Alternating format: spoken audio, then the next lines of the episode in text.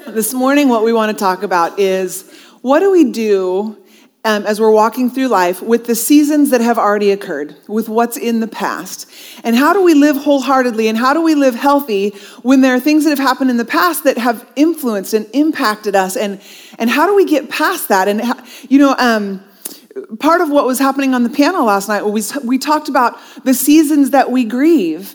And when we walk through seasons that we grieve, those impact us in ways that can last for a lifetime. And how do we do that? And so we're going to talk today about seasons in the past and how do we embrace the season we're in given the seasons that we've walked through in the past. Tonight, Laura will be talking about living in the present. And like I mentioned last night, tomorrow, Barbara will talk about um, faith for the future seasons. But today, we're kind of looking into what do we do with the seasons that we've had in the past.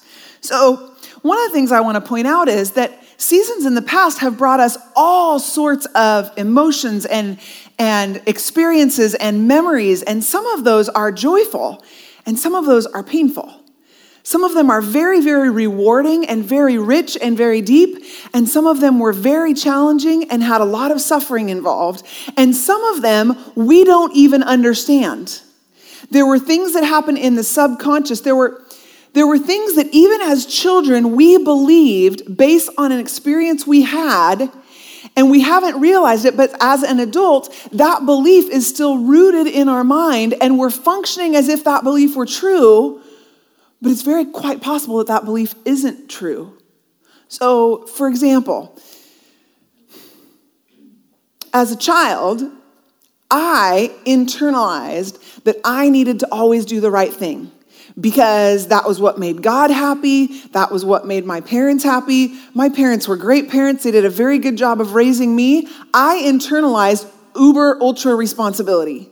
And I didn't realize that I had done that. I just thought that was life that this is life. This pressure that I feel that I didn't even know was pressure until I was about 30, this pressure that I feel to always make sure that I do the right thing and never let anybody down so that nobody is disappointed in me was rooted in a belief that as a child, nobody did anything wrong. I just established this belief inside that I didn't know I was functioning under. So, fast forward to when I'm 28, 29 years old, and I can no longer maintain that amount of perfection. Not that I was living perfectly before, but, but the stress of life gets to such a point that the, the belief system that worked as a child is no longer serving me well. And I am falling apart under the stress of anxiety, and I don't even know what the anxiety is about. So, literally, and some of you have heard me say this before, I had a season of life where I would stand in front of my closet and I couldn't decide what to wear because maybe God had a certain shirt that was important for me to wear that day. And if I didn't do the right thing, I'd be disobeying. I mean, I was that paralyzed with worry and fear and anxiety of doing the right thing every day. And when you take that drive to do the right thing all the time and you overlay it with a desire to listen to the Holy Spirit and a belief that He is speaking, you get somebody who needs a therapist. And, and I'm not, and I'm not joking. I mean, it's funny, but it, but it's not. I, I first ended up in the um, in the Life Path program, is where God led me, and I began to learn what it meant to just admit that I am powerless and I'll never be able to do it right. And there's something amazingly freeing in just saying that. And that God is the one who will lead and will guide. And when I turn my life over to Him, that is when I am able to live the way He wants me to live, not because I've just white knuckled and decided I'm going to do what I'm supposed to do. I still want to live a holy and an upright life, but not out of my own resources, out of the resources of God.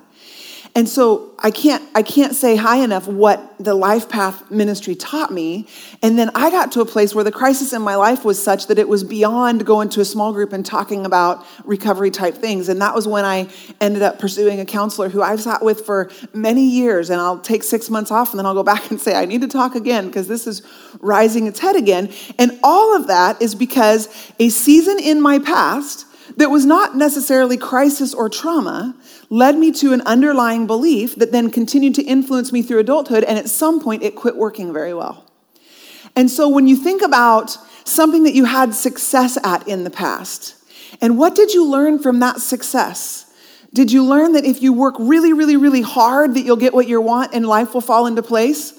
So now you find that you're in this pattern of if I work really, really hard, then life will fall into place. And that then you find that you're actually bitter and resentment against God because I worked really, really hard here and everything didn't fall into place.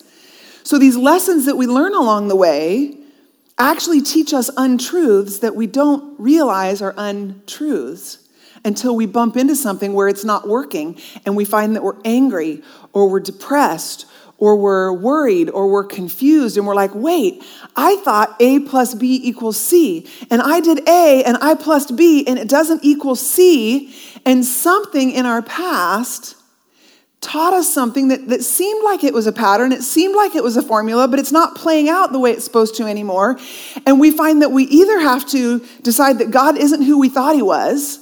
And, and we don't want to follow him. And I'm guessing that most of us know people that have hit that place in life where they've said, God isn't what I thought he was, and I don't need to serve that kind of a God.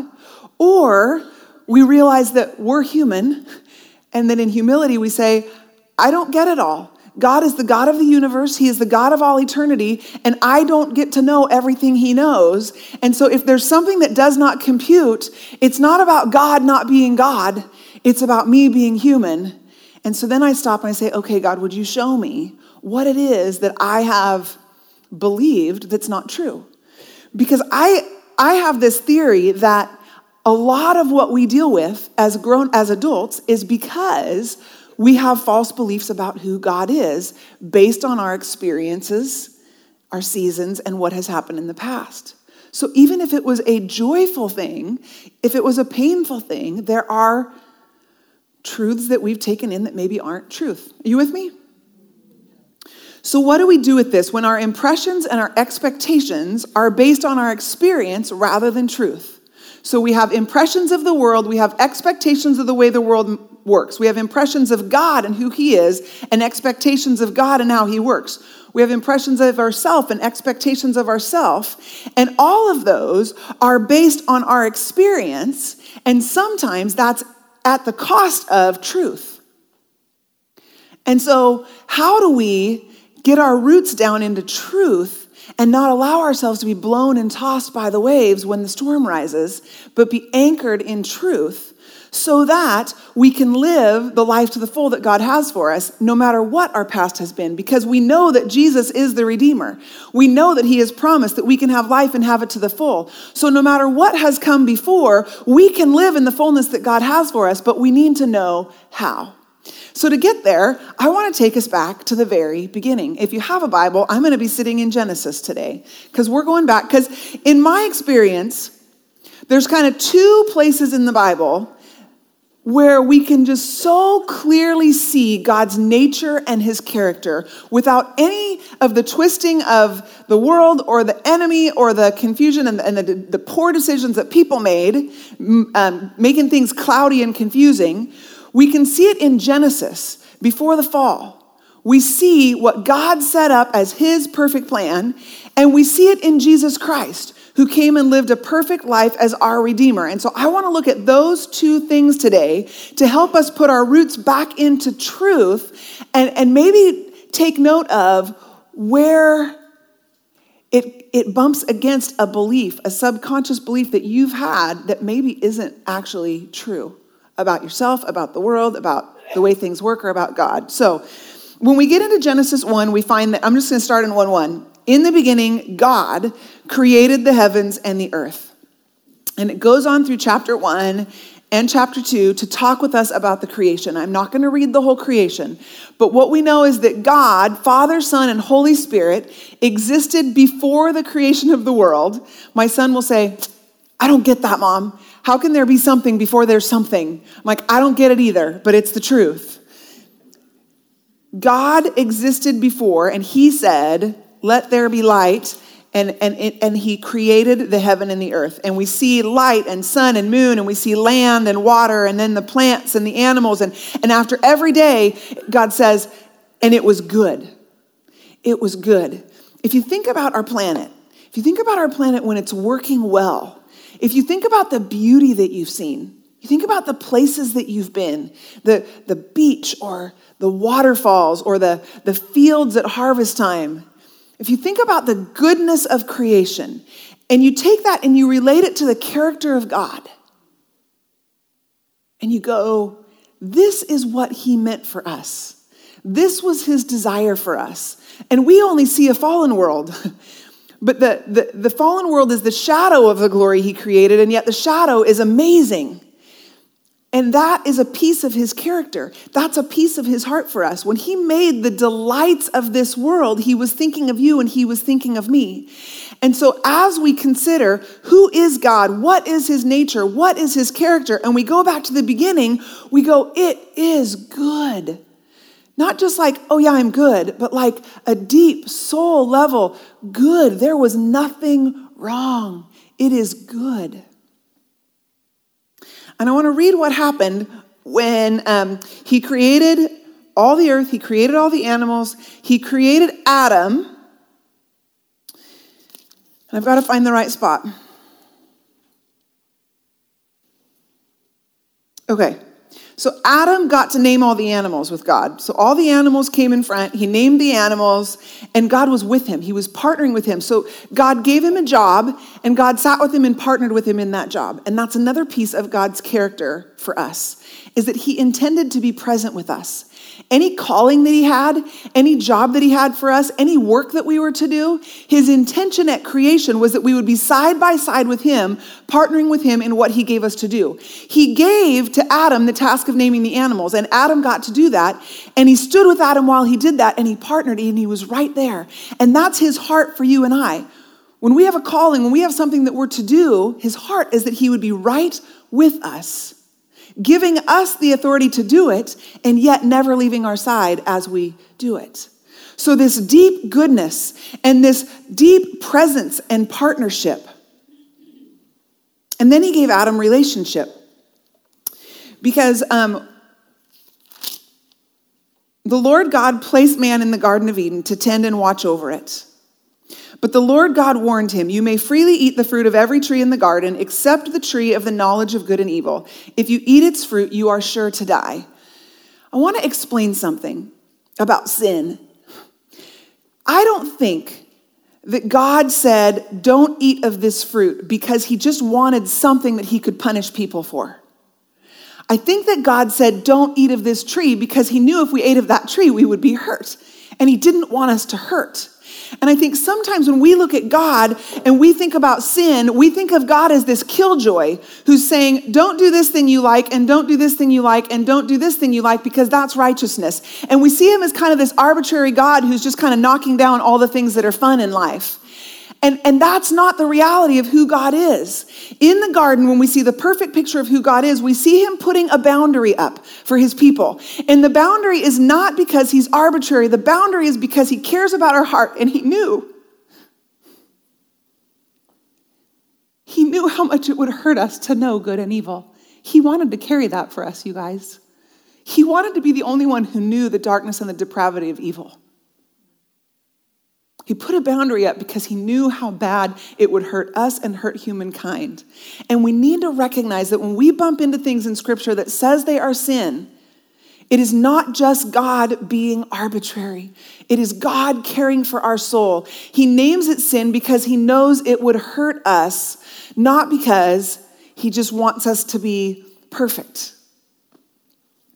And so we see in the garden a God who gives us this deep goodness, who gives us his presence and partnership, who gives us boundaries for our own good, and recognizes in verse 18 of chapter 2 the Lord God said, It is not good for the man to be alone. I will make a helper who is just right for him. So the Lord God formed from the ground all the wild animals and all the birds of the sky. He brought them to man to see what he would call them, and the man chose a name for each of them. And as they went through all of this, he realized, but there is no partner for Adam. So the Lord God caused the man to fall into a deep sleep. And while the man slept, the Lord God took out one of the man's ribs and closed up the opening. Then the Lord God made a woman from the rib, and he brought her to the man. At last, the man exclaimed, This one is bone from my bone and flesh from my flesh. She will be called woman because she was taken from man. So, the other thing that God reveals about his nature before the fall is that he created us for relationship. and that he wasn't willing to rest until Adam had a partner and a relationship and someone to do life with.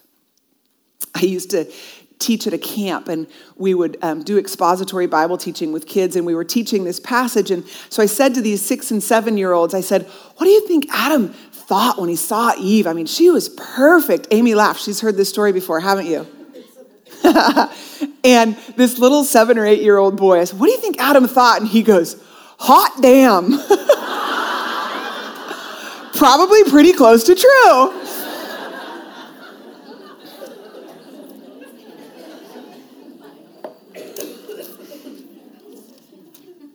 And here's what God told them.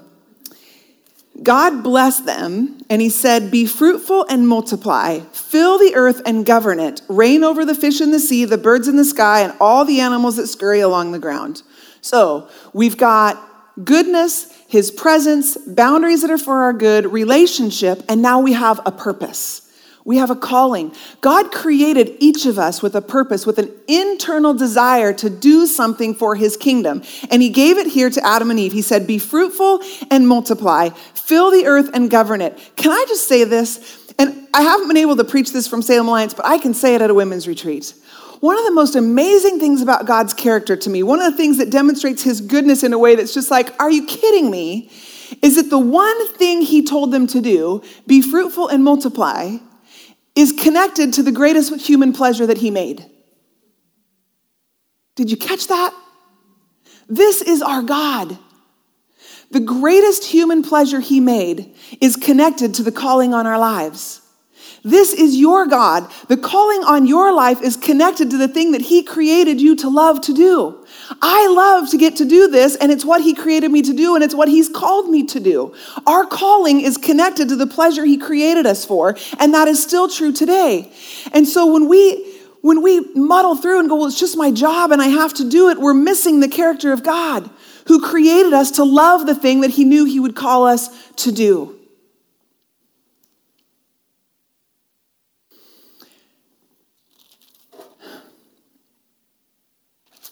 This is God, and yet he put a bad choice in the garden. Why did he put a bad choice in the garden? You that have raised kids, you know what I mean. You know, that was a bad choice. Why not just leave it out? If he knew how bad it would hurt us to know the knowledge of good and evil, why not just not plant the tree? I don't know the whole answer to that. I know people who have wrestled with that just the way God set up the earth. But here's my best guess. Here's what I settle in, in, in a God that I can trust. God wasn't willing to create a species of people who were robots, who had no choice but to love Him. God wanted a relationship with us. And if we have no choice, then that's not relationship.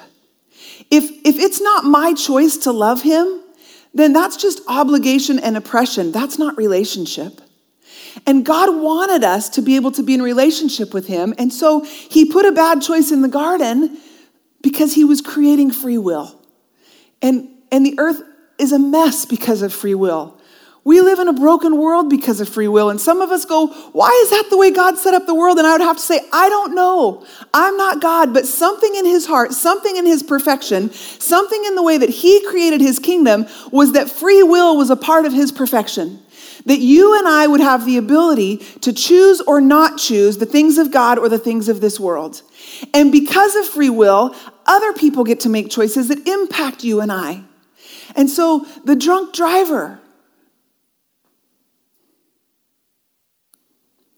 or the stillborn baby, or the disease, or the earthquake, or the terrorists,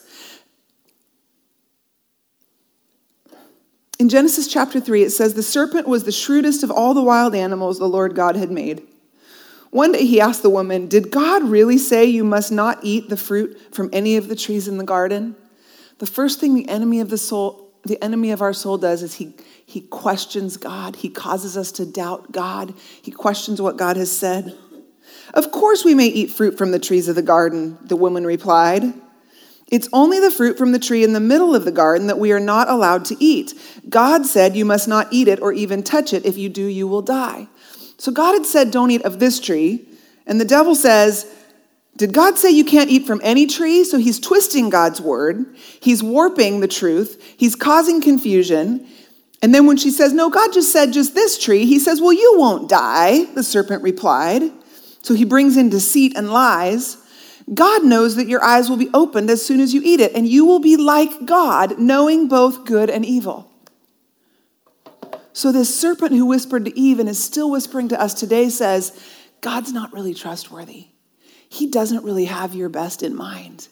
He doesn't really want what's good for you. He's just trying to protect his own. He just wants to be the only one with all the power. If you eat of this, then you'll get power. You'll be able to protect yourself from those people who might hurt you. You'll be able to guard your heart against that pain that you don't want to feel again. You, you've, got you've got to stand up for yourself. You need to know. You need knowledge so that you don't get caught again. And the enemy is whispering and he's causing us to doubt God. And he's saying, Is God really trustworthy? Is God really one that you can put your bedrock faith in no matter what? And the woman was convinced, just like you and I have been convinced. She saw that the tree was beautiful and its fruit looked delicious, and she wanted the wisdom it would give her. So she took some of the fruit and ate it. And we know the story. This is what we call the fall. It's the fall of man. Adam and Eve ate the apple, and, and it tells us in Romans that all of creation is groaning for the redemption of the world. It wasn't just the sin of mankind, but it, broke the perfect creation that God made. And so, this is the birth of sickness, of sin, of disease, of natural disasters. All of it was born right here in the brokenness in the garden. When the cool evening breezes were blowing, the man and his wife heard the Lord God walking about in the garden, so they hid from the Lord God among the trees. And then the Lord God called to the man, Where are you? He replied, I heard you walking in the garden, so I hid. I was afraid because I was naked. Who told you that you were naked? The Lord God asked. Have you eaten from the tree whose fruit I commanded you not to eat? The man replied, It was the woman. and we know the story. And so, as we look at our own seasons in the past, and we line that up with the God of Genesis, where have we misapportioned his character because of our experience. I know for me, I have a lot of tendencies towards self protection because there, and, and, it comes out in controlling. When I get stressed, when I get tense, when I'm not sure how something's gonna happen, I just, I shut down, I control myself, I control others, I control the situation, I withdraw because I don't wanna feel the same kind of pain I've felt before. And so I, I turn into self protection rather than trusting God to be the one to protect me. And yet, we see even in Genesis 3, in God's response to Adam and Eve, his response to us in our brokenness and our sin. And here's what we see we see, number one, that he seeks us out, even when he knows that we've sinned. See, before the fall, God came and he walked in the garden with Adam and Eve. And the day of the fall, he came back to the garden, and, and trust me, he knew what had happened. And he came and he said, Where are you? And he sought them out, even though he knew that they had sinned. Even though he knew that they now knew the brokenness of the world. Even though he knew all those things, he sought them out. And in Jesus Christ, we see that he is still seeking us today. Jesus said, I came to seek and to save the lost. God is a God who seeks us out in our brokenness, in our sinfulness. He will not leave us alone. If we do not have God by our side, it is because we are cold shouldering Him, not because He is cold shouldering us. We see that He provides. In Genesis 4, verse 21, it tells us, let's see, that's not 4, it's 3. Genesis 3:21 and the Lord God made clothing from animal skins for Adam and his wife this was the first sacrifice, ladies. He provided for their needs because they now knew they were naked, and so he provided clothing for them. And you recognize that he provided for their needs because they sinned. Before they sinned, they didn't know they were naked. They didn't need clothes, and yet he provided for the needs that were exposed because of their sinfulness. And he is still providing for our needs. Jesus Christ died on the cross his blood was shed to cover our nakedness and our sin so that we could live in the fullness of forgiveness. He provides the Holy Spirit so that when we don't know what to do and, and, and we are unwise and we are not all knowing and, and we don't get to walk in the garden with Him every night, He gave us His Holy Spirit back. He gave us His presence. Remember in the garden, He had that presence and that partnership? He gave it back in the redemption of Christ. He provides for us, He is present with us. He says, I am with you always, even to the ends of the earth. He restored everything that we lost because of our sinfulness in Jesus Christ. And even in Genesis, before the judgment was fully spoken, he provided the promise of his redemption. We look at Genesis chapter 3, when the Lord had seen what had happened and, and he was telling them what was going to happen because of their sin. And he said to the serpent, I will cause hostility between you and the woman, and between her offspring and your offspring. And this is one seed. And he says, He will strike your head, and you will strike his heel. And it was the, it was the foreshadowing and the prophecy of the crucifixion. When Jesus was killed on the cross, that was Satan striking his heel. And yet, when he rose from the dead, it was him crushing Satan's head right here in the very beginning, when God showed us his nature and his character, when he showed us through creation how he wanted his perfect kingdom to be, and when we failed, then he showed us his heart for us, even in our failure. Because he pursues us in our sin and he's present with us in our imperfection, and he promises his redemption even before he finishes pronouncing the curses of what the sin means. This is our God. Sometimes people will say, well, God is in control. And whatever just happened was what he wanted to happen because he's trying to teach me something or he's and I just I just need to knock on that one for just a second today because absolutely God is sovereign. Absolutely. Hands down. And yet in the garden he put a bad choice to give us free will. And what that means is that not everything that happens on this earth is God's will. We see that when, when the disciples asked Jesus how to pray, he said, Would you pray, Our Father who art in heaven, hallowed be thy name, thy kingdom come, thy will be done on earth as it is in heaven. What that tells me is if we need to pray that God's will will be done on earth as it is in heaven, God's will is done in heaven perfectly, and God is asking us to pray that his will would be done perfectly on earth, that tells me that his will is not being done perfectly on earth. People get to choose things that are not God's will on a daily basis. Creation is broken and natural disasters happen and disease happen and God didn't ever want that to happen. He told us not to do it and we did it anyway.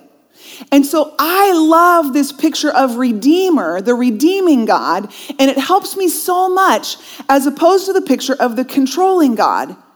Because in the controlling God, we can look back at our lives, and all of us have things that we would look back on and go, if the, there is a God who did this to me, or even a God who said, I will allow this to happen, and in his sovereignty, he does have to allow. And yet, if that's our, if that's the vocabulary we choose, if that's the filter that we choose, then God is the bad guy. Because if a God would let these things happen, then how can I trust that God?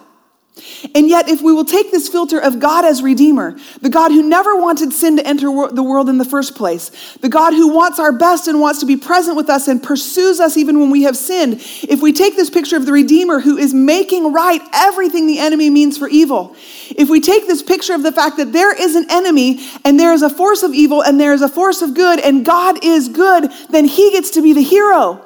Every single time, He gets to be the one who rescues us. He gets to be the one who makes it right. He gets to be the one who holds us and loves us when we're broken. Do you see the difference?